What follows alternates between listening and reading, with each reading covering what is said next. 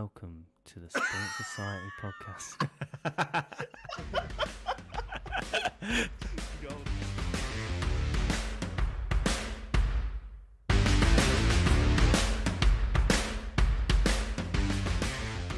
Hello, and welcome to episode number two of the Sports Society podcast, a podcast about everything sport. That's right, you heard it, number two. Oh, yeah, we're back. My name is Dan, and joining me, we have Chris, Ads, and Josh.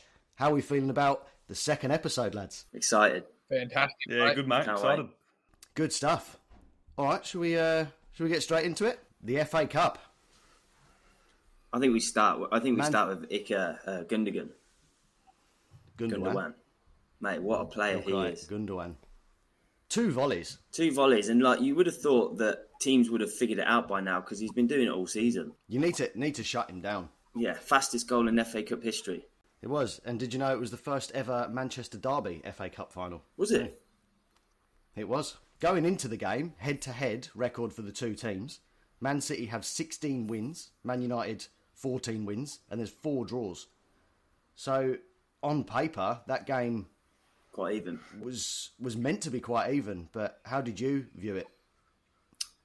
It was an even game to be fair. Like two one to City, two volleys. One of the the second volley by Gundogan could have easily been blocked. It wasn't even a great volley to be honest, but I feel like Man City dominated the game. Man United didn't really have much in defence for me. Like Luke Shaw looked static half the time. It's funny. Yeah, go on, Josh. Go on, Josh. funny that, mate, because like I watched that game, and and you boys know that I've got a strong love for the game now. It's developed over a few years, and I was impressed with United. Like the fact that they only had forty percent of possession, but they had th- they had two more shots on goal. They they just dare, like they're just daring. They they don't care. They're almost willing to be opened up on the counter, but they will have a shot at every opportunity. So you look at 13 shots on goal versus City's 11, given that it was a 60 40 possession in City's favour. Man United are impressive. I actually really like what um, their manager's doing. Is it Ten, Ten Hag? I never say it correctly. Um, and I think, too, just based off watching it, how underrated i- is KDB. I think De Bruyne is City's best player. He is a freak. He's not underrated though. No, he's definitely, Definitely not not underrated. underrated. Does he get spoken? When you hear City, all I hear about is Ruben Dias. I hear about Haaland. I hear about Gundogan. I hear about all these players, but very rarely do I hear KDB's name being brought up in the same echelon. Of Why? those. Why is he not underrated? Why? Just just fill me in a little bit. Well, just going off what Josh said, he's always talked about in in the media in England. So he's always been up there. Everyone knows how good he is. Like so he's a bit of bit of a fan favorite. he's quality. Yeah, say. he started off at Chelsea. Yeah. He got sold by Mourinho to Wolfsburg. Then City bought him, and he's just been unreal since. Like he's just. I think Thierry Henry said it. He's like got such a great football in mind that it's just so obvious to see how good he is at football. He thinks of things, you know, a couple of steps before anyone else would would even think about it.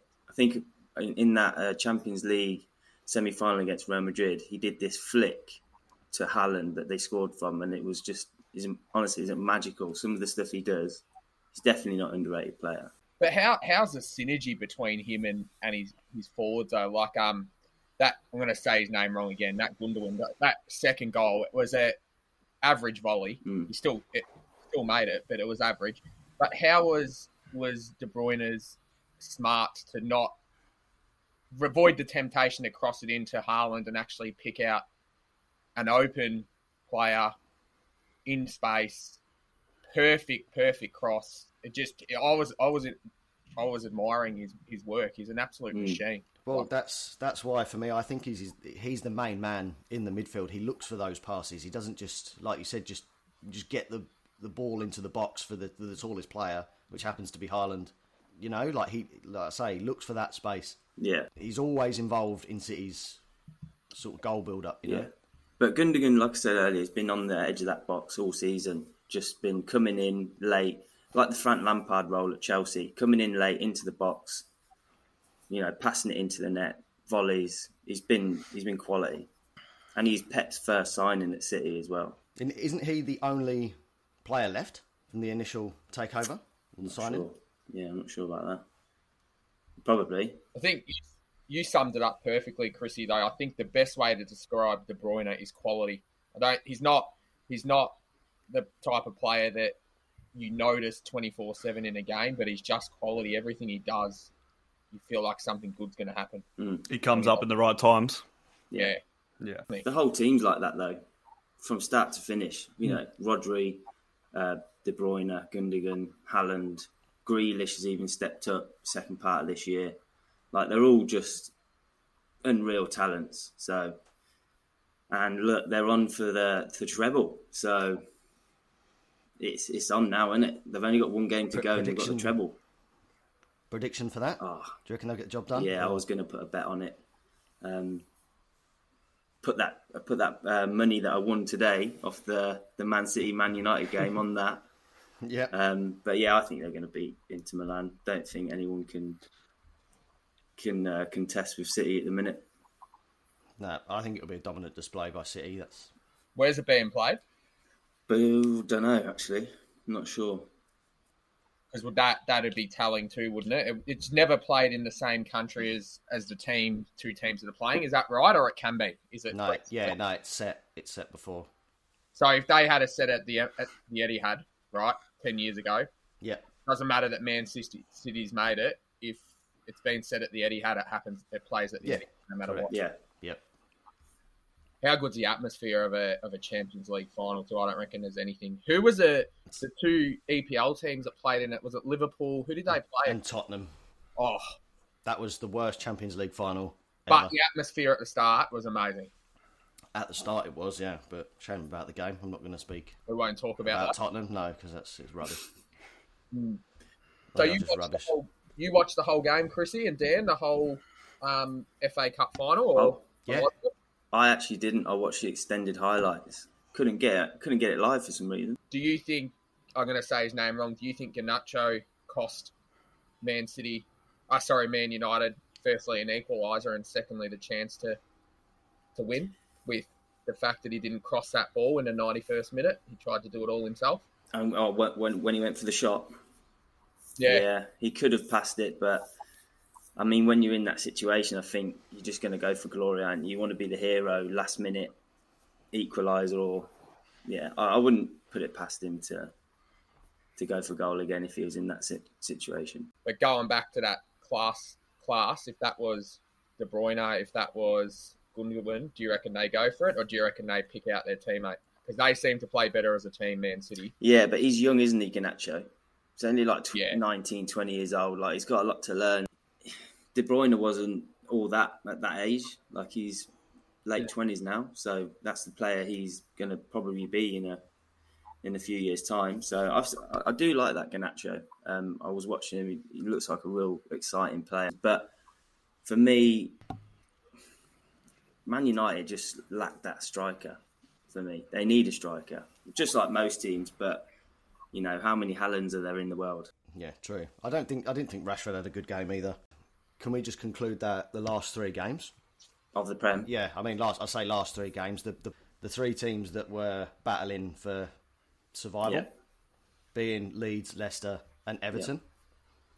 Now, the first game I'll, I'll touch on is eh, Leeds and Tottenham. I think the only way, correct me if I'm wrong, Chris, the only way Leeds could have survived is if Leicester and Everton both lost. No, sorry, sorry, that was Leicester. The only way Leicester could have survived is if Leeds won and Everton won, and I don't think Leeds were ever going to beat Tottenham. well, you don't know. Well, they conceded in the second minute. Yeah. That just destroyed their hopes of survival. Their confidence. Yeah, it just it just went it just went to pot. yeah. Um, they conceded again, two two nil down. Um, they they managed to claw one back, but I think it was merely consolation more than anything else. They were just chasing it the whole game, trying to Just catch chasing up. the tails. Yeah, Yeah, catch up footy. Yeah. Yep. Yeah, yeah. Um, Lucas Moura though, did anyone see that goal for his last goal at Tottenham? Because he's obviously leaving in the summer. Um, just dribbled through about four players and then just stuck the ball in the back of the net as you do, nice and casual. but then he's he's a good Um, player. But the game before or a couple of games before against Liverpool, he basically handed Liverpool the win, didn't he? Passed it back, and then yeah, Yeah. so swings and roundabouts Yeah, with him. Um, sorry, correction. It was Leeds. The only way Leeds could have stayed up is if Leicester and Everton Yeah. both lost. Um, has to be said though, the highlight of that last round of the EPL. I don't know if you've been getting on TikTok, but it is one of the funniest things I've ever seen. So West Ham supporters, right, make the trip out. Okay, Leicester, Leicester are up one 0 or whatever it was, and West Ham fans start screaming and chanting because they made it out as if Bournemouth, um, was it Bournemouth? No, as if yeah, as if Bournemouth had scored. So Leicester were thinking that they were going to be safe because Bournemouth had hit the front against Everton. Mm. So all the all the uh, Leicester fans are going up, screaming, shouting, and then West Ham fans just yell out. I won't reiterate what they said, but basically just ha ha sucked in, and then you see the Leicester crowd drop, and then 20 minutes later the West Ham fans do it again, Oh, and the Yeah. Leicester fans go. It is mad. that'd be it's so, so funny, destroying, man. wouldn't it? yeah, that Le- the Leicester West Ham game that that was a good game. One 0 up after the thirty fourth Yeah. minute. So um, I think it was the Everton fans. You see them when when Leicester actually scored. The the Everton fans head in hands, thinking they were going to go down. They've got a Um, good team, and Leicester. then they do, but this season nothing. No. I d- I don't think they really. They were not impressive considering they won the league how many years ago? Six years, seven years ago. Six six years ago. Um, then Doucouré, his absolute worldie finished Oh, yeah. outside the box in the fifty seventh Yeah. minute. Wow, That's wow, what an electric atmosphere as well. How um how exciting! Like I know you boys talk about the AFL relegation. It's not going to happen, so we, we don't need to talk about that. But in terms of Premier League and relegation, mm. like how exciting is it that you can have potentially three teams, four teams, five teams fighting for a, a Euro spot, and then at the other end you've got four or five teams fighting for the chance to either stay up or they get relegated. Like there's never a boring round, is there in the, in the Premier League? No, no, absolutely not. And like you say, with the, the with the relegation, you, you watch you watch back that Everton goal. It was like they won the league, mm-hmm. hmm. and they just they were they were safe from Just relegation. stayed up. And It's, for me, the, the top of the table is just as exciting as the as the bottom. You know, or the bottom is just as exciting as the top, I should say. But You know, that's what it means to teams to stay in the Premier League. It's, it's, it's the best Yeah. league in the world. So it's top flight in it. But I say Southampton, Leeds, Leicester, all down. How do you think they'll fare in the, the championship next year? the Chris? championship looks stacked. If you see the teams in the championship next year, like that looks like a more competitive league than the Premier League. Because obviously you're going to have Man City and everyone running away with it, but that championship looks intense. That looks like it's going to be a really hard league to get out of now. It's a it's a good league that. Am I not the only one that thinks though that the parachute payments that the relegated clubs gets wrong? Yeah. Oh, they get like don't- 150 I mil. don't- Like for the for the team, It's so wrong. it's wrong. Yeah, Yeah. hundred percent, it's wrong. I can't. I don't it. agree with it. Well, yeah, you get relegated. Yeah, you, You should you be shouldn't get money. 150 million dollars for being average. Yeah. Like, True, correct. like Leicester are, have been disgraceful this year. There is no reason why they should be getting 150 million when Fulham, who and Brentford, who have finished in the top 10, don't even get 150 million from finishing in that position. So it's almost rewarding teams for being average. Yeah. So why is that the case, Josh? Like, why are they rewarding teams? Because that just doesn't make any it's sense like to me. TV rights money and stuff like that. So they would lose out on so much money after not being in the Premier League. So they just get this. The Premier League gives out a parachute payment. From my understanding, I haven't really looked too much into it, but yeah, it's a hundred. I. Parachute If, is in like helping them get better, or like well, it's helping them get back up. from. Yeah. Okay. Yeah, It keeps that competition fiery. Yeah. You know. So with that being said, where do Leicester, Leeds, and Southampton finish next year in the championship? Josh, what do you what do you reckon? I, th- I think Leicester do a Fulham from two years ago. They absolutely dominate the championship and, and are safe halfway through the season. Straight back up. I think they'll try and retain players. I, yeah, I couldn't imagine that they'll they'll be spending more than one year in the championship. I think I think Southampton will come back up. I don't think Leeds will, Yeah, I agree. Mm. I but agree. who knows? You wanted to touch on uh, most successful clubs, Josh? Yeah, I just um, we know we know I love a good stat. So on. biggest biggest disappointment has to has to be Leicester. So they've gone from finishing eighth last season to 21-22 to 18th this season, so 22-23. They won 14 games last season, and they only won nine this season. But the losses they had, I think it was 22 or 23 losses this season compared to 14 last season. So they they just absolutely dropped dropped the ball. And Chrissy, who do you reckon I'm going to say for biggest improver, mate? Um, well, I'd say Brighton or Brentford. Oh, Fulham, nah, no chance. Yeah. So Right. No chance. last time we were in the Oh, I'd actually say Villa. won five. Last well, Villa finished 14th last year, but they only won seven more games than they they did.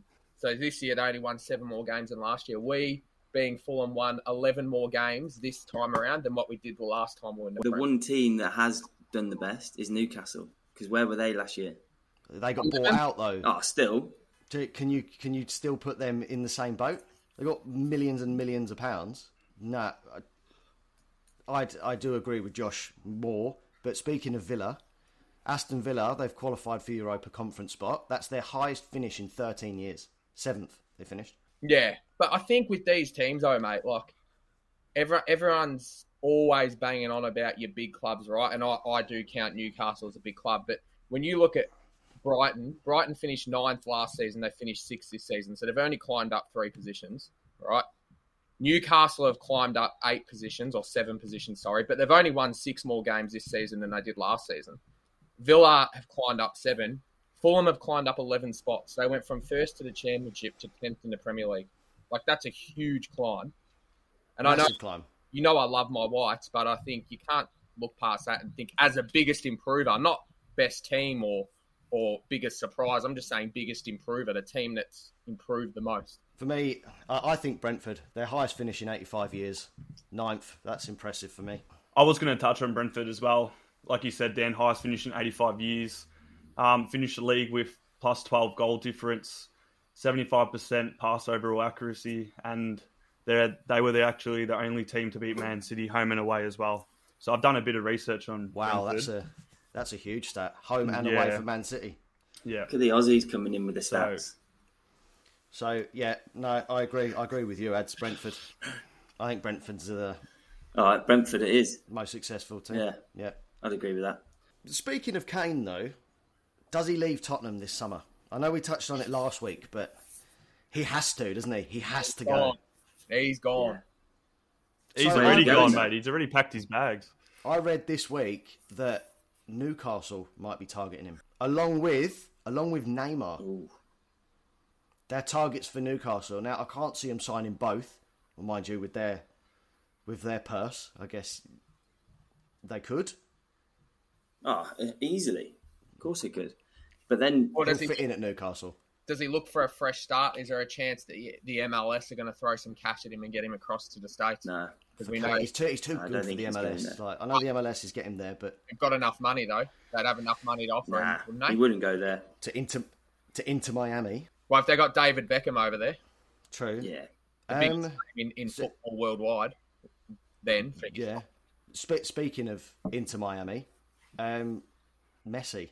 Inter Miami have, have potentially got interest in Messi. With that being said, he has also been linked to Saudi Arabia Yeah. for Al Hilal. for an eye yeah Al Hilal eye watering three hundred and fifty four million pounds a year, Mm. and for the for the for the Aussies that's six hundred and seventy six million dollars a Yeah. year. This is my point with, with Kane. It's the same with Messi, right? Messi would have no reason to play for another team within France, right? I don't think Kane would gain anything from playing for another Premier League team. Money talks. So if you're saying to me Inter Miami or, or a Saudi Arabian team come at Kane or Messi with this big money, they're not going to reject it. No, I, I, I get it. I, I get I get what you're saying, Josh. But like with with the whole Ronaldo thing when he went to Saudi, I just can't help but not see that as a cop out. Mm. I know I know it's a lot of money, right? And I know he's old and he probably wants to wind down and play easier football. But at the end of the day, he's the world's best player. if you want to be the world's best, you you've got to stay in those top leagues. Do you reckon they care? though? Do Yeah. I don't know. I can, I can see both sides of the coin there, but do you I, reckon? he, I, yeah, go. I don't want me personally. I, I don't want to see Messi go to go to Saudi. That's it. That's the last we'll ever see of him.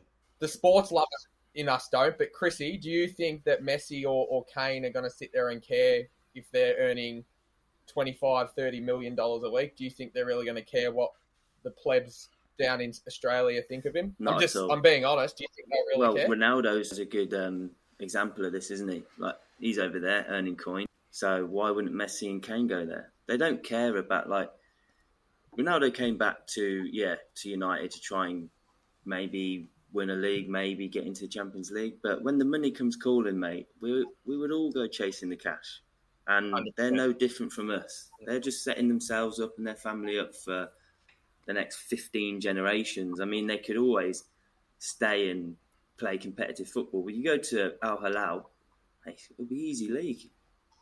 Chill, Yeah, easy league for those sort of players. loads of yeah. money. Beautiful out of the media, really. out of the spotlight. Yeah, like I, like I said a minute ago, I can see both sides of the coin. I can see why they would go, not just for the money. Yeah, You know, it's I- easier football winding down before they retire. and you're earning 10 times more than what you would in another league. So it's an Well- easier. St- imagine that we get an option to, to work for 10 times more money, knowing that it's going to be easier. yeah. Yeah. I agree. I agree. I reckon he's Tax gone. free as well, so you're not paying tax either. so I, I just, I don't know. I reckon Messi. Well, Messi's gone, isn't he? Because he's already told he's out of PSG. Yeah. Yeah. He's gone. Yeah. So he's, Does he go back to Barcelona? If they can afford him, hundred percent. But they've they've got their own financial difficulties at the minute. So Yeah, they do. When when I think of Messi, I think of Barcelona. Uh, So that's where he's left his legacy yeah, for me. well, he's done nothing at PSG really. Just before we move on, I know it's only speculation at the moment. Um, the manager situation at Tottenham. Oh, Who do they you've go already for? signed the guy from Celtic. Postecoglou. We haven't signed. I signed thought you him. did.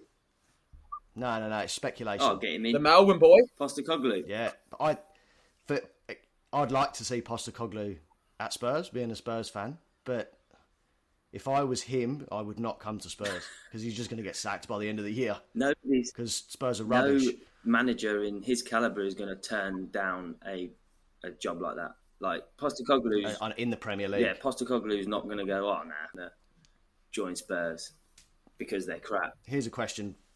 Well, here's a question for you, Chris. Uh, Luis Enrique is also a target for Spurs. So, who do you reckon will do a better job, Postecoglou or Postecoglou Enrique? would probably do a better job if I'm honest. Um, I don't know. I've, I've I've actually watched a bit because he actually um, he's actually from Melbourne. He is, So he uh, he used to play at uh, for Middle Park or for St Kilda Celts, and he shouted them out when he did a press conference here when they played against Everton. And I play for Middle Park, so yeah, I'm back in Postecoglou all day. All right. Well, staying on the ma- the managerial chat, Pochettino is now at Chelsea, been appointed at Chelsea. How do you reckon they'll uh, they'll fare next season? I don't know. reckon they'll pick it up? It's hard to say, isn't it? They've spent a lot of money. They're, they've got to get people out the door first. So Mason Mount's leaving. You've got a load. To be honest, I was looking at their team and the players they've signed. They're all flops. Like Mudryk, his stats. Yeah, he's got twelve goals in his whole career.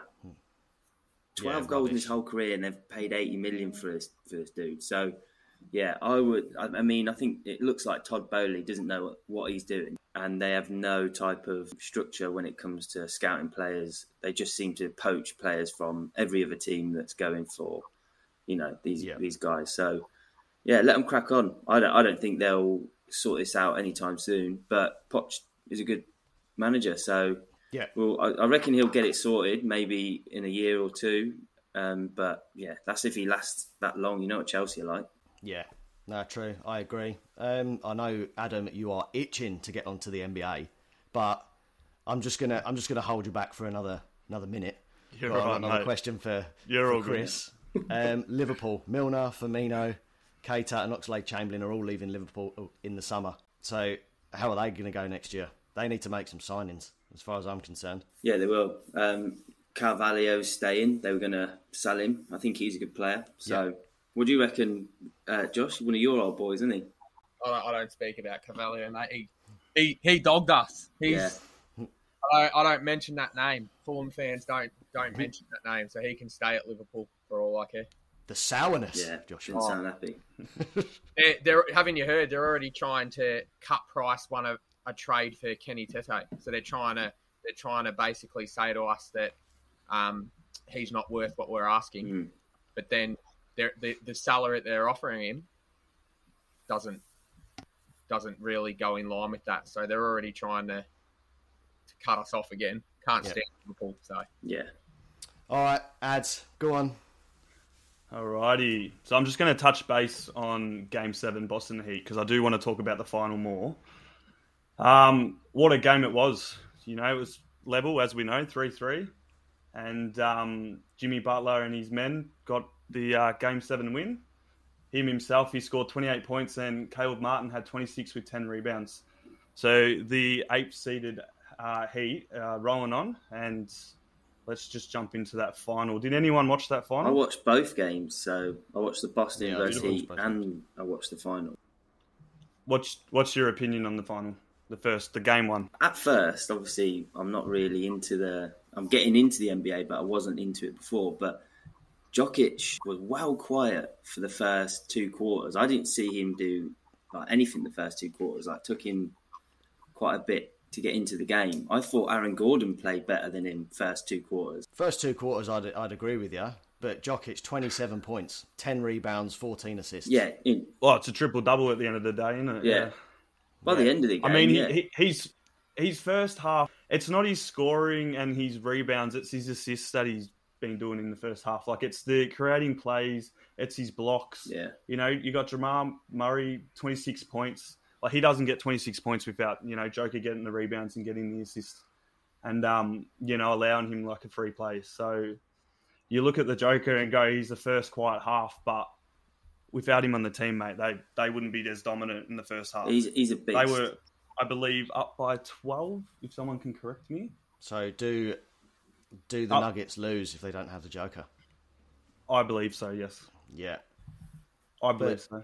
So go, going into that game, Miami were paying four dollars, and the Nuggets a dollar twenty six. So heavy, heavy favourites. But what I want you to break down for me, Eds, is Yep. the Heat had 39 three point shots and scored thirteen of them. That's Well- thirty three percent, right? But what does that what does that say for the for the Nuggets defense? It it, it was Well, good. I would say the defense was great, mate. Like they're, you know, obviously thirty three percent for three pointers isn't the best percentage rate. So their defense for them to not, you know, create room for them to run to the basket is a tick. You you have a look and I'd, the defense, I'd, I'd, I'd argue the toss. I don't think it was great. It, it could definitely be better why do you believe it could be better? uh, because you're, you're still allowing them Yeah, but three point shots. Yeah, but you, you're allowing them three point shots, but like we said earlier, 33% isn't a good range. Yeah? But then that's that's What- Heat's problem. Yeah, exactly. So Nuggets are allowing them to shoot three pointers due to them having a higher chance of missing. Yeah. So they're allowing them to shoot the three pointers, getting the rebounds and getting the ball back instead of them, you know, instead of the Heat actually attacking the basket. Mm. So if the Heat's attacking the basket, yeah, they're like getting two pointers, but their percentage of actually scoring is higher, which results at the end of the game a higher team score. So if the Heat tighten up their accuracy, then Well, if I think get 39 three point shots, Well, then they Jimmy, win Jimmy easily. Butler. Where was Jimmy Butler in this game?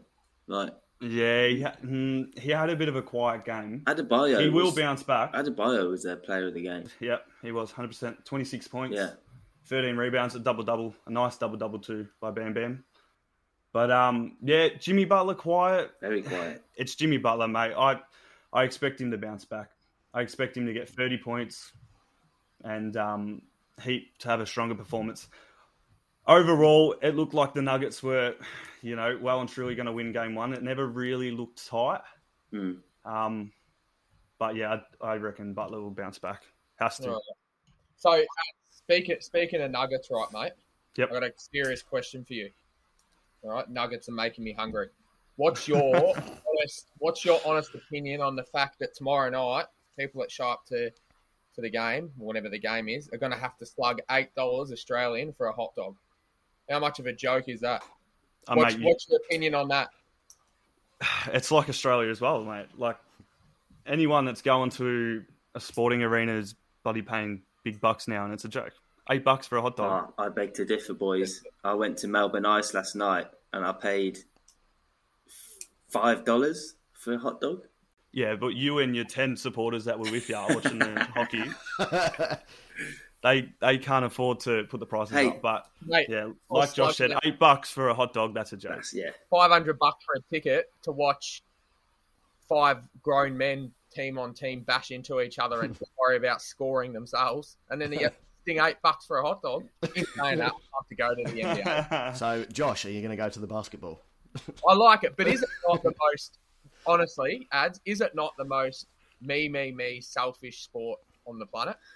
yeah, yeah, Sport Mm. yeah. is basketball all about the individual and not the team? It is, isn't it? Um, yeah, I agree. Yeah, you can't you can't knock that. Obviously, you have your individual stars in each team. They get a lot of the you know attention and all that. But um, yeah, you, you've hit the nail on the head there, mate. Can't really argue that. Great game though, good spectacle to watch. Looking forward. To It is a great game. Hopefully, it's a tighter series. What's your predictions anyway, guys, for the series? Do you reckon it'll go all seven games, or Nah, Nuggets. Nuggets. what?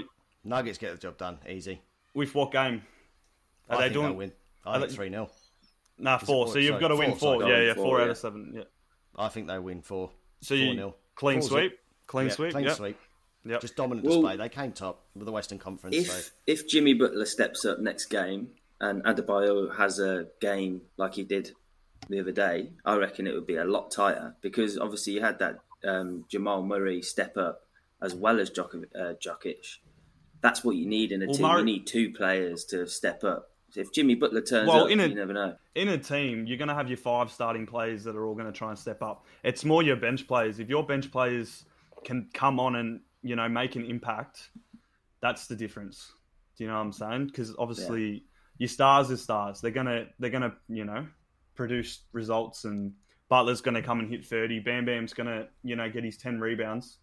But yeah, if they can get a bit more off the bench, you know, you get your your Robertsons coming off another one that had one from five three pointers. If he hits five from five, you know they end up winning the game. So Well, yeah, there we go. Um, highlights of the week, boys, or the highlight game of the week, the State of Origin. Please tell me it? we all watched that.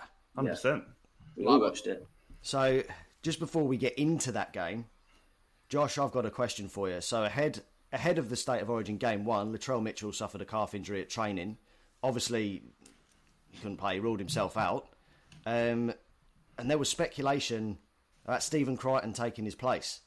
Now, I was listening listening to a few few poddies this week, and the the confidence wasn't high for Stephen Crichton.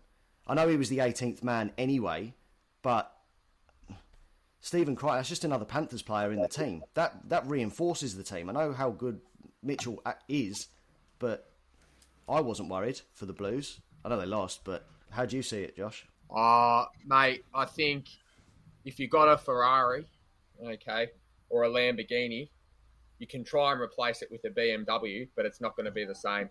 He Steve, still scored. Crichton Steve scored. Crichton is a superstar. He did he have a good game. That link up, the, the kick from Cleary that allowed him to score, which which gave New South Wales the lead at the time, I, I think. Um, like I say, I don't, I, I did not ever see Crichton replacing Mitchell being a problem. See, I did. I Cri- Crichton's a star, but Mitchell's a free. There's Yeah, just he's good. there's just a point of difference. Mit- Latrell Mitchell reads the game as if it was in slow motion, right? Stephen Crichton, superstar. Don't don't get me wrong, but I don't and I don't like Latrell Mitchell as a player, but I would Why not? because he annoys me because he's so good. He, because he's so physically strong, yet he's so quick. He antagonizes, but he backs it up. So all the things I dislike about him, He cre- He creates opportunities as well. Yeah. He yeah, he's just a He's an star, man. He's everything. So he's a huge loss. In saying that, I think Stephen Crichton is a pretty handy replacement, but he's still a replacement. If if Latrell's fit, he gets he plays. Simple as that. Yeah. So, if Latrell plays, if he had a played, sorry, would the result be different, Josh? Yes, it would. 100%, Nah, nah, it wouldn't. it would have. Nah, that Queensland were just too strong, man. Like Nah. another player that, that really impressed me is Tabuai Fidow. He scored first, giving Queensland the uh, the 10-8 lead at half time. So Yeah. no, I know the game finished 26-18 to Queensland. I, I thought it was a dominant display from Queensland, to be honest. And here's here's something for you, 100%. Josh. Here's something for you, Josh. Um, in the first half, New South Wales had 53 tackles in the opposition half to Queensland's 13. What does that say? It says that Queensland had a lot of ball, but New South Wales defence held up. And my counteractive question back to you would be if they were able to make 53 tackles right in that in that defensive half, Queensland only score one try or two tries. New South Wales are right up until that game until the last minute, so they clearly haven't played their best yet. They have pushed Queensland to the point where realistically New South Wales were up to that right until the last 10 minutes. So Queensland are great, and I'm a Queensland man, you supporter, you know that. But I just think that they didn't dominate as much as people think. Statistically, New South Wales were probably the better team overall Mm, I, in the second, based just based on evidence. Though they were, so they don't Well- they all the key stats. well, firstly, before I, firstly, um, the the sin bin from for Tom Flegler, that that high tackle on Travojevic, was it though? Um, it's hard to say, mate, because it's like the AFL. They're, they're cracking down on any head high shots now. Do I agree with it? No, I don't. It, it looked like he pulled out of that tackle though. I, d- I don't think for me it wasn't a shoulder charge. I think it was a shoulder But- charge because he, he leant in with I know his you're a shoulder. rugby man. Yeah, I, I, I, know, I know what you're saying, but it, I thought it looked like he pulled out of that tackle. Nah, that was a, that was a So, shoulder mm. charge. But with that with that being said, anyway, he got ten in the bin. But so Queensland were behind with six minutes to go. Lindsay Collins, wow, what what a leap over the top of uh, Tedesco there. Caught the ball, offload for Munster, bang, straight over Massive. the line. Massive. Being a man down as well. That that definitely the player of the match. I don't think you can argue with that. 100%. That was unbelievable. And then Queensland just top it off with the second try from Tabuai Fidow. I just can't get over how many times it kicked off in the game. Like two minutes Oh, in, the- it was they were The scrapping. fiery passion. Yeah, yeah. But that's yeah. the state of origin for Mate, you. loved it. Look out for game. Look out for game two. So Reece Walsh, the uh, Queensland fullback, at one point, which wow. Jarome Luai's a flog. So I wish I could do it. But Yeah. Dude, yeah, wow. pull his hair, but Walsh pulled his hair, and and uh, Jarome Luai has said he can't wait for game two to get stuck in, so it'll be on early as well. Yeah. Yeah, I was going to say, do you reckon the Blues bounce back? Obviously, game two's up in Queensland. Surely they're bouncing back. Nah, It's a- the Queensland home advantage, man. Yeah, Nah. but You two No. talk about atmosphere, So, Origin Jo- atmosphere. That is nuts. I think with Queensland's midfield, like well, when you say midfield, Cherry Evans, uh, Walsh, and Munster, those guys, Walsh especially, um, he's so quick. Walsh. So, in the pre, in the pre, yeah, Reece Walsh in the pre-game build-up, he was picked over Kalyn Ponga.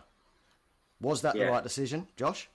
Hundred Yeah. percent. I think it's clearly Walsh evident it was the right decision. 100% He's, he attacked the high ball, was tough in tackles, and he was just he was just there when Queensland needed him. You know. And he went up for that high ball, and did he leave his leg in on? Um, oh, I can't remember who it was, um, but he, he leapt for the ball, and it looked like he deliberately stuck his foot out, which is why it all kicked off. Yeah, yeah, yeah, yeah. That's why Ado, I think- Addo-Carr came in and punched him whilst he was on the floor. And Addo-Carr, that's another player I wanted to touch on. I thought he had a rubbish game. Yeah, he didn't have a great game. He didn't do anything for a player of his his quality. for his didn't do caliber, anything. yeah, Yeah, he's definitely down. underdone, and the, the there's pair the halves pairings in New South Wales were not great. Their kicking game wasn't great, and and that was to my next point. So I think Chrissy, you were talking about the the key positions for um, Queensland and the playmakers. So when you look at the playmakers for Queensland, you've got Walsh versus Tedesco, right? You've got Walsh, who is in it playing in an informed team, who is in form himself against Tedesco, who arguably the Roosters have been the most disappointing team of the year. So he's Yeah. down in confidence. So Walsh wins that, right? Then you go to your halves pairing. Mm. Okay, you've got Munster at your five eighth and Jarome Luai. Munster, creative, daring. Luai, daring, but plays plays the, the low per- uh, the high percentages, and then you've got Cherry Evans and Cleary. So you've got a halves pairing in Queensland, and a, and a fullback who will be daring. But the issue with Queensland is if those three are off, they're going to be knocking the ball on. They're going to be forward passing. They're going to be making error after error. Where New South Wales are consistently good. Yeah. So all it's going to take next game is for Queensland's halves pairing to be off one two percent, and New South Wales will dominate them. So I think that's where the two teams differ, um, and that's why I can't wait. That's why I love Origin because you've got Yeah. you've got blokes that, that are, make a name for themselves, but within an instant that could flip to a real negative as well. Yeah, I mean, Liam Martin Okay. and Llewell stood out for me in New South Wales. Yeah. They were the best two players for, for New South Wales by, by far. Uh, But then they missed, there was two missed tackles uh, for the Maroons try in the 73rd. So I think it was Addo-Carr that missed, uh, missed a tackle. Was, was that for the final try? Right from from Fidow. Yeah, from Fidow, yeah. So Fidow, he's he's usually a fullback, right? Billy Slater picked him over over the Queensland veteran Dane Gagai. Now Dane Gagai has 22 Origins under his belt, and Slater still picked Fidow. Wow, he played well. Well, well, that's saying him. something, isn't it? Yeah. Two two tries, and I know there was again there was speculation in the build up about the whole loyalty thing, and there was no Queensland loyalty, but at the end of the day, they they got the job done. They were just too strong. Yeah. Dan, I'm going to ask you some questions, mate. Right? Yep. Billy Slater, champion of which NRL club? The Storm, the mighty Billy Storm. Slater works. Arna boys. Billy Slater works part time at an AFL club, but also an NRL club, Melbourne Storm. Yep. Did you not? I don't know if you boys have watched much Melbourne Storm over the years. I know Dan has. Did you not see a very much a Craig Bellamy Melbourne Storm disciplined, effect, Mm. Efficient side in Origin on Wednesday? Because I saw an Origin team playing like the Storm when we were dominant in, in the mid 2000s. Yeah. It was Billy he will be the next Storm coach. I've got absolutely no doubt about that. Well, I, but it, in recent news though, um, you've got Jason Ryles is now is is is is at the Storm. He is. Doesn't Um, coach. He'll be the he'll be the coaching director, in my opinion. He'll be the senior coach. Ball, Ballyache will have one more year because you got to remember too. Billy signed for Origin for Queensland until next year, so yeah, he'll coach next year for Origin. Yeah, Why do you think Bally, Bellamy's only signed on for one year? Why why didn't he leave this year? I, I don't know. Is he just is he just ready to to pack it in? I, well, if he was, I, I thought he was going to be done this year, but he's gone on and signed for another year. So for me, that just says let Billy see out his contract with Mm. Queensland. Get Jason Ryles down. He can be your senior assistant, and he can help Billy. Yeah. That's my opinion. I could be wrong, but I'm reading But if- the lines. If Ryles takes over the, as the successor to, to Bellamy, you reckon he'll do all right though? Hundred percent. I, I think the target, like you say, would would be Slater, and then I think Stormer back up to their their dominant selves. You know how they were a few years ago. Yeah, hundred percent. And they're having another ripper year, year this year. It's it's unreal, isn't it? How they can just keep on keeping on. It's a great Yeah. club support. Yeah. All right. All right, Um, let's let's- let's, let's move on to the uh, to the AFL. Yeah. That's it. Do it. Um, question for you, Ads. Before Yeah, before we dissect, before Josh goes off on a big tangent about how amazing Carlton are, Good job. the the, the suspension, Dayne Zorko. Do you want to do you want to explain that to us? Yeah, well, Dayne Zorko in trouble again and again and again, isn't he? Um, so, if for anyone that doesn't know what happened, um, Dayne Zorko tackled Pedlar from Adelaide and shoved his head into the ground, and I would say almost he didn't quite, but almost eye gouged him. Um, pretty dirty act, to be fair, very dirty. Um, and he- did he get one week, Dan? Uh, yeah, just the one. Yeah, Yeah. so yeah, deserved the one week. Didn't eye gouge him, but not a good look for the game. And uh, yeah, Zorko being Zorko, you know how I am with him, but Yeah. yeah, it's not a good look for the game. And I'm I'm happy that they've actually reported him, and I'm I'm happy that Pedler actually got up, took his free kick, and kicked the goal without it sparking off because you just don't need that in the game. Almost eye gouged him. I reckon Pedler's still got a bloody tattoo of, of Zorko's fingerprint in his eyeball, mate. That Oh, was 100 percent. eye gouging like I've ever seen. I'm glad he got a week. I thought that was lenient too. I think Oh, it's such a low act to, to eye gouge someone. It's just it doesn't even need to be done. It's not tough. And honestly, if Pedler had have gave it to him, I'd back Pedler in because he's one scary person, and Zorko's four foot ten. So Mm, yeah, it would have been interesting. It would have been on, but credit credit to Pedler. agreed. So All right, now I'm just going to wave the the the red flag in front of Josh. Um, again and Um, again and again. yeah. Oh, Colton, Joshua, you went. I did, oh I did. god. Go on, dissect it. mate. 39 inside 50s for a game of football is atrocious, right? Absolutely pathetic. Keeping in mind that we had 340 disp- 330 disposals, right, to Melbourne's 378. So we only had 50 less disposals, right? But they got the ball in their forward 50 20 more times than we did. Just absolutely horrific. We got dominated from stoppage clearances, so our midfield were hopeless. Contested ball, we got cleaned up. Uncontested ball, we got cleaned up. They had 50 more possessions than us, ads. We Yep. had 10 less tackles. Sorry, 11 less tackles. So how does that happen? Yeah. slow. We had nine marks Mm. inside 50 to their 15. Um, turnovers, we had 78 to their 71. One percenters, which is your spoiling, your shepherding. They had 45, we had 41. So they had the ball more than us. We also defended. I touched on it last week, and I'm going to touch on it again. They just don't look hungry, Josh. They just, they still just don't look interested. Like, They're hungry, mate. They're not good enough. They, they are hungry. They're trying. Like, they are having to crack those players. They're, we're just not good enough. It's as simple as that. And Melbourne were average, but to their credit, they were average and they were still way too good for us. I It- think yeah, it was an average game, but Melbourne still looked very dominant. I know the scoreboard was 17 points in the end, I believe, but yeah, Melbourne, Yeah, 61-44, that game Yeah, finished. 61 44. Like, Melbourne looked dominant, apart from a little bit of a scare, maybe five to six minutes in the last quarter. You know, you guys were coming with steam, but yeah, overall, So with Carlton are really hard to watch this year. So, and again, I'll follow on from that. With nine minutes to go, Carlton were 59 43 down. Josh, why did Mackay choose to kick a, across his body instead of the drop punt? Why would you do that?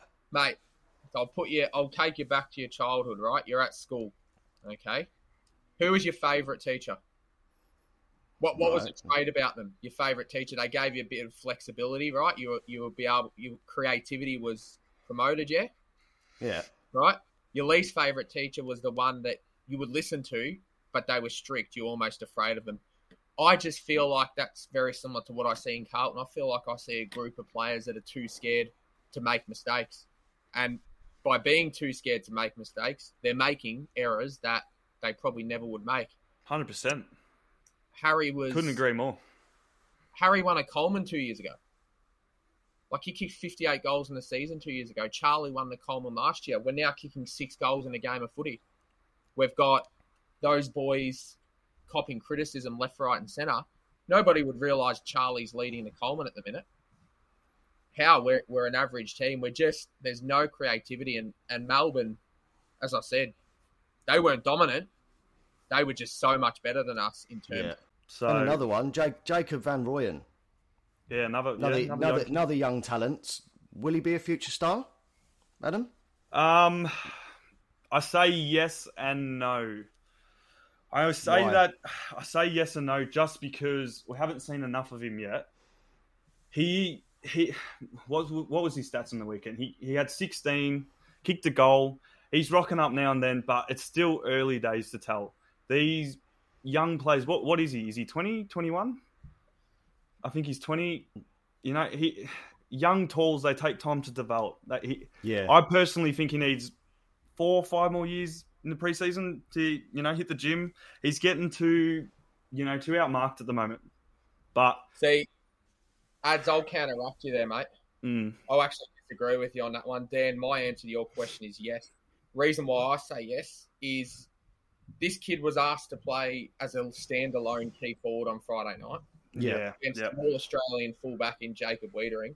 I think he beat Weitering. And Really? There was a few the- times where he didn't. but that's a th- as you said, it's not do I Mm. think he's a star now? No, I don't. But I think Dan, your question was, do we think he'll be a star? Yeah. And yes, Yes. because he is beating these on occasions, not all the time, but every now and then he is beating these key defenders. Like Jacob Weitering's 105 kilos. He's been an Mm. assistant for 10 years. Van Rooyen's probably 90 kilos and been in an assistant for three years, like I- two years. I Yeah. hope he does. I hope he does. I hope he does become a star. But yeah, it's a bit of an iffy one. Yeah. Okay. It's a one to must watch. We'll, So- we'll re- revisit it in five years, mate. Well, Yeah. Okay. you- All right. you compare him to King as well. We spoke about a bit of Max King, Ben King. Their first couple of seasons, you know, weren't that great either. So, and now, you know, they're both hitting the scoreboard pretty often. So, we'll have it. Yeah, it's a must watch on him. Hopefully, that's a yes. But right now, I'm a 50 50. So, All right. Okay. Yeah. Very rare you'll get right, a young that- player that just smashes it straight out the door, isn't it? What's that, Yeah, mate? tr- true. It's very rare you'll get a, a young player that will just smash it straight out the door. Yeah, not Yeah. especially a young tall. Yeah. Usually you'll get your young midfielders, you know, they, they can rise straight away. Like you have your, your Ashcrofts and your you know, your Sheezels and that just look like naturals in their in their first season this year. But yeah, you're right. Young talls, yeah, they'll take some time. Yeah. But I don't- yeah, we'll we'll we'll see. The player I actually thought played really well was Fritsch for Melbourne. Yeah, yeah. I thought Yeah, that's yeah, Bayley he had a Fritsch doing superb game. Yeah. He's Mate. he's been solid all year to be fair. He What word did you use to describe De Bruyne? me. Yeah, I don't know. What did I say? quality. Quality, yeah. yeah, yeah. Like Fritsch. Fritsch is Melbourne's De Bruyne. He's just quality. He every time he gets Consistent. it, something's good. happens. Yeah. He doesn't get it heaps, Yeah. but when he gets it, you can Yeah. guarantee he's to kick a goal. let's dissect his game on the weekend. So he had two goals. You know, he, he had three, you know, points, but 18 disposals as a full forward. Wow, we mate, like that. Right. That's him finding the footy. He, That's not bad at all. he had an unreal mark in the fourth and nearly set up. Yeah, he did. Nearly He's set inside Pickett up as well. Yeah, Not- yep, I like Pickett as well. Yeah. I don't know if he did a lot, but I just like Pickett. yeah. With Pickett, you get things in patches, Yeah. but yeah, he, he- he's another one that will be quality in the future. Again, trying to find his feet. Yeah. he, he he's grown more from last year, so he's showing signs of improvement. But yeah, another one that will have to find his feet. But yeah, back to Fritsch, mate. He's the he's the complete package, Yeah. mate. He's hard to play on with his size, hard to match up on, Yeah. How tall and is he? um, he's dead eye in front. So is he tall or? oh, I would say 184 to 185. Oh, yeah. Have you got his height at all, Josh? I don't, but I can. Um, but he's only a medium-sized forward, so Yeah. he's probably 185 Yeah. to 190. But Dan, I know we've got to move on to Geelong, but I want to speak about another team Yep. before we get on to Geelong, who are flying under the radar. Yep. They play at Metricon Stadium. They've just beaten Adelaide, so they've beaten the 100%. Doggies and now Adelaide in Darwin. The 100%. Gold Coast Suns, they're they're a lock in for the eight for me. I just love the way they play. Mm. Real in the midfield. You got Benny King up forward. You've got, um, you know, you've got Jarrod Witts in the ruck, who who's underrated as a ruckman. They're they're Yeah. good, really good. I use one word I with. Gold Coast, and it's exciting. It's Yeah. always an exciting game with them. Seeing their young stars develop, you know, from what they were a couple of years ago to now, yeah, they're an exciting team, and I agree, Josh. They're um, I've got them locked in the eight as well. Yeah, We'll see how they go if, they make that eight. Hmm. Um, Western Western Bulldogs and Geelong going into that game. The, do- the doggies were a dollar sixty two to Geelong, who were paying two dollars thirty. Now, four straight losses in a row Hmm. for Geelong prior to this game. They still held the Western Bulldogs. Um, oh, sorry, they they held them to a twenty two point win. also whilst you've got Dangerfield out, Guthrie out, Duncan out, Ratugolea out, Stanley out, Max Holmes out, and they again they held the doggies goalless in the fourth quarter. Mm. When the game was on the line too. Yeah, it finished 75-97 in Geelong's favour. Like so, I mean, you look at the score; it's not a dominant display, but did the did the gameplay from Geelong was, was that dominant? I think, Dan, you, you spot on there, mate. And what I think about when I think about Geelong's team last night and how bad the Bulldogs were as well, right? I like always like to link things to um, a different sport. So I think if you take De Bruyne, Gundogan, Foden, Grealish, Rodri, Silva, if you take all those players outside of Man City's midfield and they still win, you'd be saying how impressive. Geelong were missing their key ruckman, two key Mm. ruckman, and their best midfield, and they still have beaten the Bulldogs, who Well, are pretty much clean bill of health. You look at the stat sheet too, which I'm quite shocked on, and Bulldogs have the highest six players with disposals. So you've got Daniel at 35, Bailey Dale at 31, Treloar at 31, Libber at 30, Macrae at 29, English at 27. For Geelong, we have Stewart at 27. So you've got the dogs finding the footy, racking up the numbers, and I don't know what's going wrong with them. Is it their? I know their inside fifties for this game in particular were pretty average, but yeah, it's, I'm I'm shocked with the score. I actually thought I the do, dogs mate. were going to overrun them. I know what's going on. Go look at the key disposal teams with the most disposals here. Carlton one, Doggies two. Mm, Right, you you can have as much of the ball as you want, but if you're not getting it down forward and kicking goals, like the Bulldogs were so inaccurate last night, Geelong. Yeah. yeah, 10, Um, 15, 75. You and I, Possession isn't everything. you and I could go out and get 30 disposals each if we're just going to handball it and get soft touches. But it's, I can guarantee you now, Stewart's 27 touches were worth a hundred times more than all of those Bulldogs midfielders' possessions put together. And his goal as well. Start the fourth quarter. Start the run. Exactly. His 27 touches would have been contested wins, would have been hard ball gets, would have been intercept possessions, key setups where Jack Macrae, he might get 30 a week, but his possessions are two metre handballs. No Yep. offence, he's a good player, but Mm. the doggies are like Carlton. They overuse the ball. They're not efficient enough. And just speaking of Stewart as well, it was a good captain's game. Obviously, Mm. a feeling captain for danger at the moment, but yeah, good all Yeah. all round captain's game. So well done to you, Tommy. Yeah. So heading heading into ne- uh, bye next week for for the the Cats, six wins, six losses now. Are they still a threat to that top eight? They're, they're always going to be a threat with your your team like Geelong. You've got all stars all around the ground, but I got them outside the eight still this year. Um, but like I said, they're always going to be a threat. They're always going to be poking on the window. I think they make it for me. They make it. Yep. Mate, you're saying right. best till last. Premierships aren't won in June. True. Very, very true there, Josh. They're building and they'll be there. But- Mm, but if you don't win games in you know these months now and make it hard for you to come back, They've still Yeah. got six though, so they're still. What are they? Are they in the eight or just outside? Dan, just outside. They're just outside, yeah. So they're just outside. They've been rubbish, right? They're Mm. going to start getting some key players back after the bye.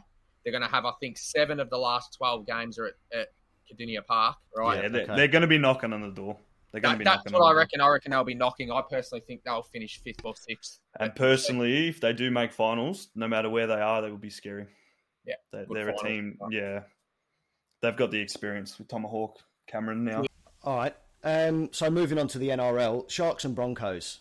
Now going into that game, Sharks dollar sixty, Broncos two dollars thirty five. Now the odds do not reflect how dominant the Broncos were in that Very, game. Very dominant. Yeah, Very, very dominant. The the hundred meter run from Ez- Ezra Mam yeah. to score yeah. that score that try. Brisbane defence far too strong for the Sharks. They were clinical in the air. Reece Walsh, Josh, I know you love him. Impressive as always. But like I say at the end, Brisbane did fall asleep a little bit uh, to allow William Kennedy for that try. They can't afford those little mistakes. Would you agree, Josh? I think, yeah. When I when I look at the two teams last night, I see Broncos efficient, um, clean, clinical. I see the Sharks who are getting a lot of their game right, but They are, but they just didn't. They didn't have it. You know. just like Carlton, getting a lot of the game right, but the key areas of converting, of clean passing, of the clinical nature that we see from the Broncos were missing from the Sharks. So falling down at the right, yeah, falling down at the wrong time. Hundred percent. If I was Yeah. Cronulla local, I wouldn't be worried. But um, Brisbane are just ticking along nicely. They're my they're my tip for the premiership this year, and Yeah. they're just going and they're winning. So Yeah, yeah, I, I, I do agree. Um, I think their only real competition is the Panthers, to be honest. Yeah. Um, yeah. Um, agreed. yeah, like even even though the Broncos had Reece Walsh, Pat Carrigan, Payne Haas, Tom Flegler out for Origin, so you would think they'd be a little bit tired after that game. Um, Cronulla only had uh, Nicho Hynes out for the game, who he only played 12 minutes for Yeah. New South Wales. Yeah. But that again, that just did not reflect how dominant the Broncos were. And I, I think too, like you've got to give credit to the the Broncos halves, right? So I don't know if, if you know what a dummy pass is, but a dummy Yeah. pass is effectively a no look no look Yeah. pass, right? Yeah, So the Broncos made had twenty dummy passes last night compared to the Sharks five. yeah, So hmm. usually with a dummy pass, if it comes off, you're gaining meters. So 100%. yeah, Broncos halves pairing, which are just, well, as I said, the same as the Maroon's team. They're they're daring. They're they're gonna cop it on the chin if they make a mistake. But if it comes off, see you later. And, and that's yeah, that's the difference between the two teams. You got one team that's very sta very rigid in their game plan. yeah, You got another team, the Broncos, who just play hail mary passes and just hope yeah. off and They- gets them through. So I enjoyed it actually. I They did. They were Like- just too strong, you know. Just five second half tackles inside Cronulla's twenty meter zone. Yeah, they're, they're just they're just they're just too strong. Way too strong. Four, 14-6 at half time. They never they never looked like they were going to surrender that lead. And like you said, the Sharks scored what in the last three minutes of the game when the game was over. So Mm. Yeah, Yeah, real, that's it. real strong performance from the Broncos. Broncos. Yeah. Beauty. Um, so, uh, moving on, Formula One. Chris, did you watch the Monaco Grand Prix last Good, weekend? mate. Yep. What do you think? Wow, it's just another Red Bull walkover, isn't it?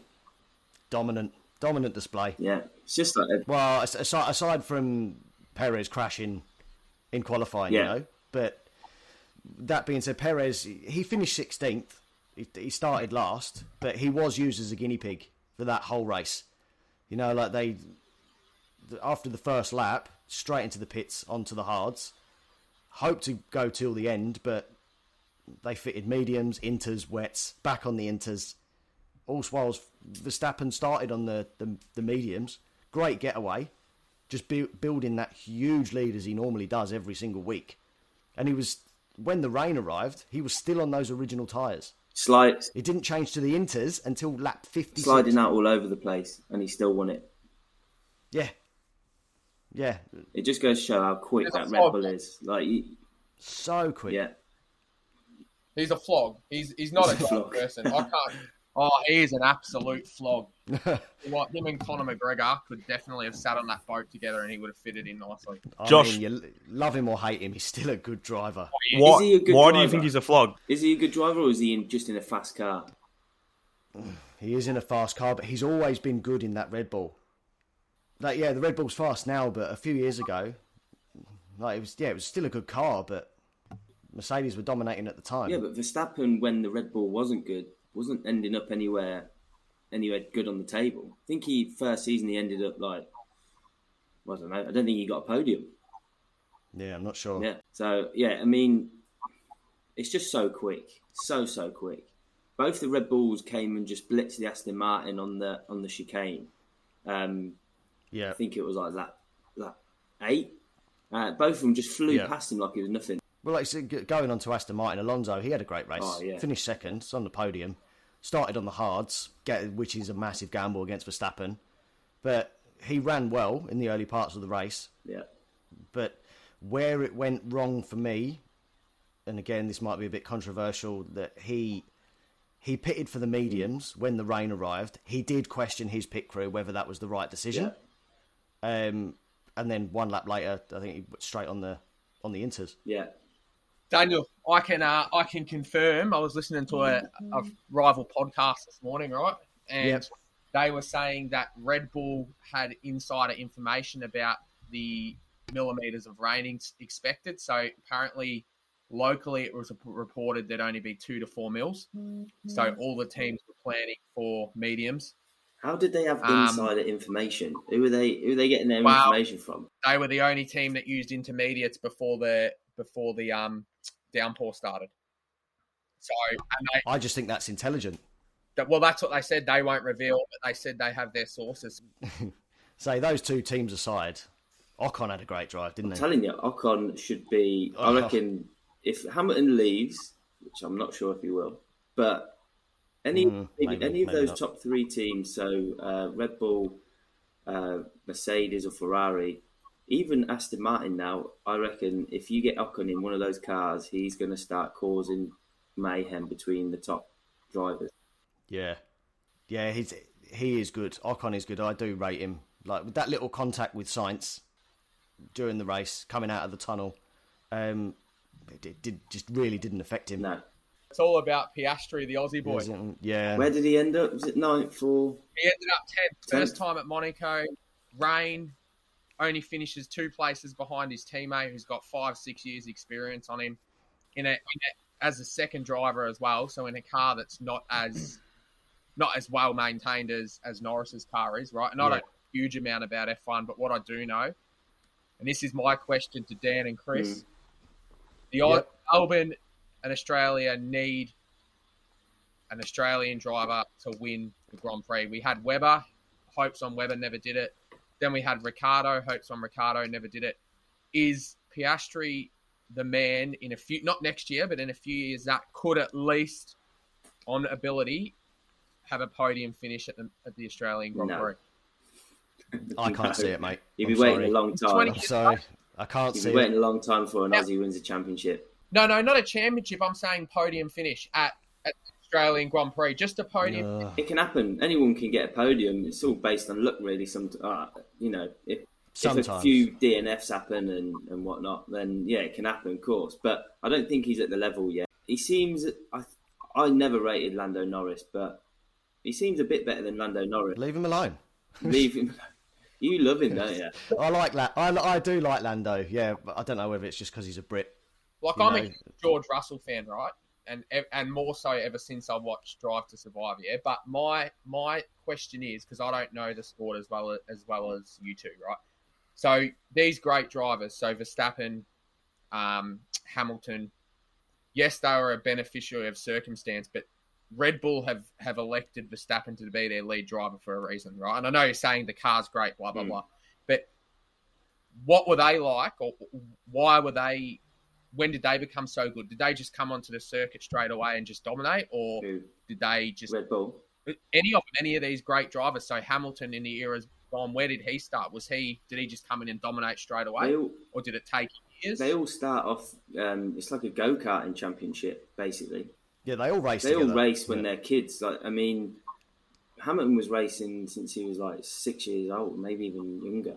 And I think it was and younger. his dad, But his when- dad used when- to stand on the end of the or on the corner of the track, and whenever uh, a rival uh, lad would go past and he would break, he would say to Lewis, "Right, you need to break after him." And Lewis remember saying he was like, "I can't break any later than that because I'll just, you know, I'll go into the wall." He goes, "They're breaking that late. You need to break later." And that's the mentality in Lewis. So he came into F1 with obviously the teachings from his dad, um, and yeah, he was he was quality from the get go. So he, he did really well early on. Yeah. So he, okay. So what about Verstappen? Did he dominate early? So I know he's saying they drove together. Mm. So I, I get that part because I know they have to do a lot of, of go karting and things like that. But I guess not knowing the sport, so you've got your lesser teams and you've got your dominant teams.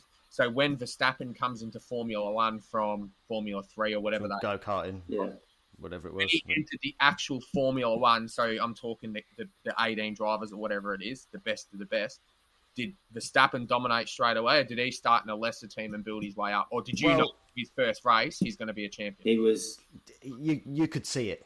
He's a good driver. Yeah, Yeah, you could see Max had something special from the Yeah. get go. You could see that. And you can't see that in Piastri yet. Is that is No. that what saying? No, I Personally, no, not yet. But then again, I um. Verstappen's first season, he was crap, so you never know. Let's just see what happens. You- you- The- true. also, the McLaren is a rubbish car at the minute, so They just haven't got yeah, it. I know they're the they're the highest winners at Monaco. I think they have 15 race wins at Monaco, and yeah. Back in the day, but back in now, the day, now yeah. they're working with you know a rubbish car. So well, that's it. So speak- who's who's your predictions to actually win it? Joe Verstappen for the championship. Oh, Max. Yeah, Yeah. I would like to see Perez get there though. Perez. I do like I do like That's too Perez. far behind. Like he's just he's in an equally well. He's he's not that far behind. He's on 105 points. Max Verstappen's on 144. That's Dan- not that far. Why are you so confident that? Because Chris's question before about or statement before about Verstappen maybe not being the best driver, maybe it's just the car. I think that's probably more relevant to Sergio Perez. Is he just got the 105 points because he's in the good car? Oh. Ye- What do you reckon? Oh no, I, I don't know. I a bit a bit of both. He's he's in a good car, but he is a good driver. Yeah, He is a very good driver. Like when he raced for was it BWT a few Yeah. years ago, he was still good then. Well, let's put it into perspective, right? So you've got you had Gasly in the Red Bull, didn't do anything, did he? Rubbish. You had Daniel Ricciardo in the Red Bull, did Oh, didn't average. really do anything. You had um, obviously you had um, Vettel in a, in a Red Bull, won the championship. Good. Yeah. Um, so yeah, you can see the caliber of driver. So and Verstappen is a, a high caliber driver, along with Vettel. Checo's up there, but for me, you've got you can definitely see the levels. So George George Russell and, and Hamilton are there. Um, Verstappen and Checo are there. Leclerc's there, but too prone to mistakes. Who is more of a contender for Red Bull given the current results this season? Is it Mercedes or is Oh, it it's Aston, Martin? No doubt about it. They made a they made some um, adjustments before the last race, um, and they got a two tenths quicker. You you say Aston Martin, right? I knew, I knew you was going to say that. Fernando Alonso is third in the championship with 93 Yeah. points. You've got Lewis and George fourth and fifth respectively, 69 and 50 Mm. points. And then but then you've got Lance Stroll down in eighth with 27. Yeah, So it's just Aston Martin that have got the one dominant driver. Yeah, Stroll has improved massively from last year. Well, what are you talking about? Are you talking about construction championship, or are you talking about who's going to push him no, more? I'm just I'm talking about I'm talking about well a little bit of both. Well, But yeah, Aston Martin are second in the championship. yeah, get rid of Lance Stroll. End of the end of the season. I know it's probably not going to happen because his dad owns a company, but get rid of Lance Stroll. But yeah, Alonso's going to be the one to push him. Well, it'll either be Alonso or his own driver, Perez. yeah, about constructors, right? Though, so Martin Brundle, I was listening to him recently, and, and he was saying that the reason why he believes Aston Martin will be the next next powerhouse is Mercedes have got the financial backing and the resources to develop a strong car now. Aston Martin are just in the phase of building up their finances, so they're producing a car that's second in the constructive championships, and they still haven't got this near the same amount of financial investment that Red Bull and, and Mercedes do. So Brundle was saying that as soon as Aston Martin start to get significantly more financial backing, they can get significantly more engineers. Hmm. Their cars are already somewhat competing. So based off what we see and the limited finances they've got, are they not going to be with future developments and more finances? They're they not the next team to take a step? yeah, Yeah, I agree, and I, d- I do think Ferrari need to pick up, pull their socks up. You know, for the last few years they've just been serial underachievers. You know, um, They're- the race I, they didn't really have anything to show. To be honest, Leclerc, I think it was finished in P eight. Where oh, he, he started in in P six, didn't he? No, sorry, have I got that round my neck? what are you saying? Yeah, no, he finished where he started, P six. Yeah. If you- and Carlos Sainz, yeah, finished P eight. That I think that that that collision, the collision with Ocon cost him. Obviously, he damaged his front Yeah, wing. because he didn't he start fourth. on the grid. Sainz did, yeah. Yes, I think so. I think so. Yeah, Yeah, it was yeah. Verstappen, Alonso, Ocon, Sainz, and then it was Hamilton Yeah. and Leclerc. The the lack of downforce cost him. I Look, to solve to solve all problems, I reckon, I reckon Red Bull just need to get rid of Verstappen, and get Ricky Bobby in, and away they go. They won't lose. Ricky Bobby. Who is Ricky Bobby? Ricky Bobby, Formula. Who is that? Haven't you seen Talladega No. Nights? Talladega Nights. What a film. Oh, it is, it is a ripper. Will Ferrell, who's who plays um the French bloke. Who? What is the French bloke's name in the in the movie? Because I don't know, but have you seen it? if no one's watched Talladega Nights, Talladega. Go and Nights. watch yeah, it. I'm going to watch it. it's a great movie. Is Will Ferrell Gonna a have to watch F1 it. driver? No, it's it's NASCAR. I think. Oh, I know this. let's- Yeah, yeah, this- yeah. We're, we're not we're not reviewing movies. No, no, no. This is where So- Will Ferrell's like, he's got like white hair and that. Yeah, Yeah. yeah. Yeah. I can feel it in Yeah. my clothes. Yeah, Oh, that one.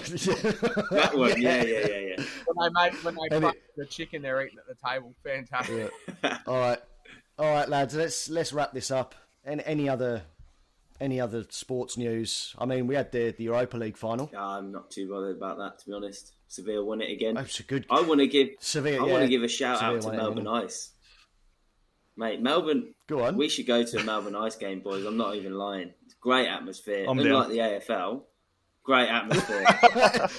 All ten fans that were There was a mate, much the whole, better than the whole hundred of thousand at the MCG. The whole of the stand is packed out, and they play songs in between every play. So as soon as the play stops, they've got these bangers going off.